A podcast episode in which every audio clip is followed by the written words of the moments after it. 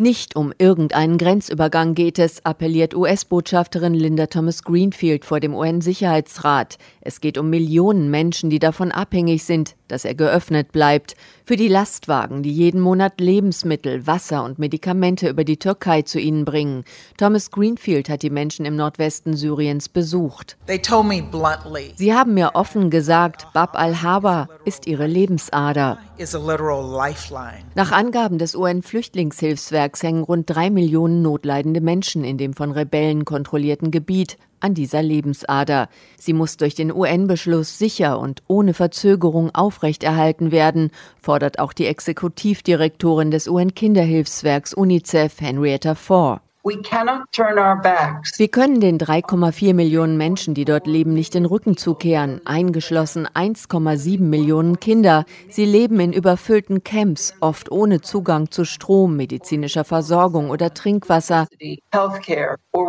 Auf Betreiben von Russland ist von ehemals vier offenen Grenzübergängen nur noch dieser eine für die Hilfsroute übrig geblieben, Bab al-Haba. Den will Moskau nun auch noch einkassieren und droht mit einem Veto gegen die Verlängerung des UN-Mandats. Ein Muskelspiel, sagt der UN-Direktor der Menschenrechtsorganisation Human Rights Watch, Louis Charbonneau. Es ist nicht klar, was Russland anderes will, als die Forderungen seines militärischen Verbündeten, der syrischen Regierung, zu unterstützen. In deren Sinne argumentiert Moskau, Humanitäre Hilfe könne genauso gut auch über Damaskus zu den Notleidenden in die Rebellengebiete gebracht werden. Dem wäre aber nicht zu trauen, sagt Charbonneau. Wir wissen, dass die syrische Regierung Hilfe als Waffe nutzt, um diejenigen zu bestrafen, die sie als illoyal empfindet und um dafür die Getreuen zu belohnen.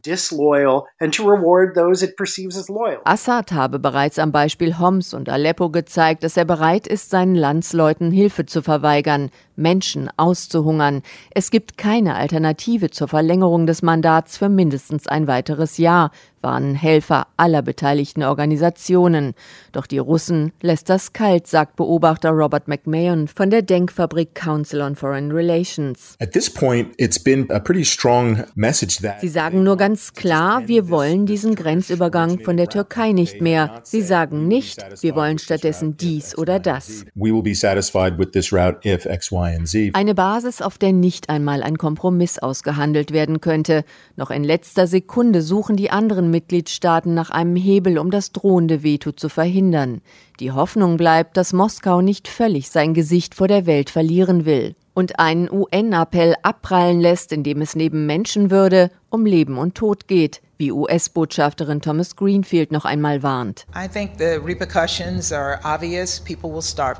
Die Auswirkungen wären offensichtlich.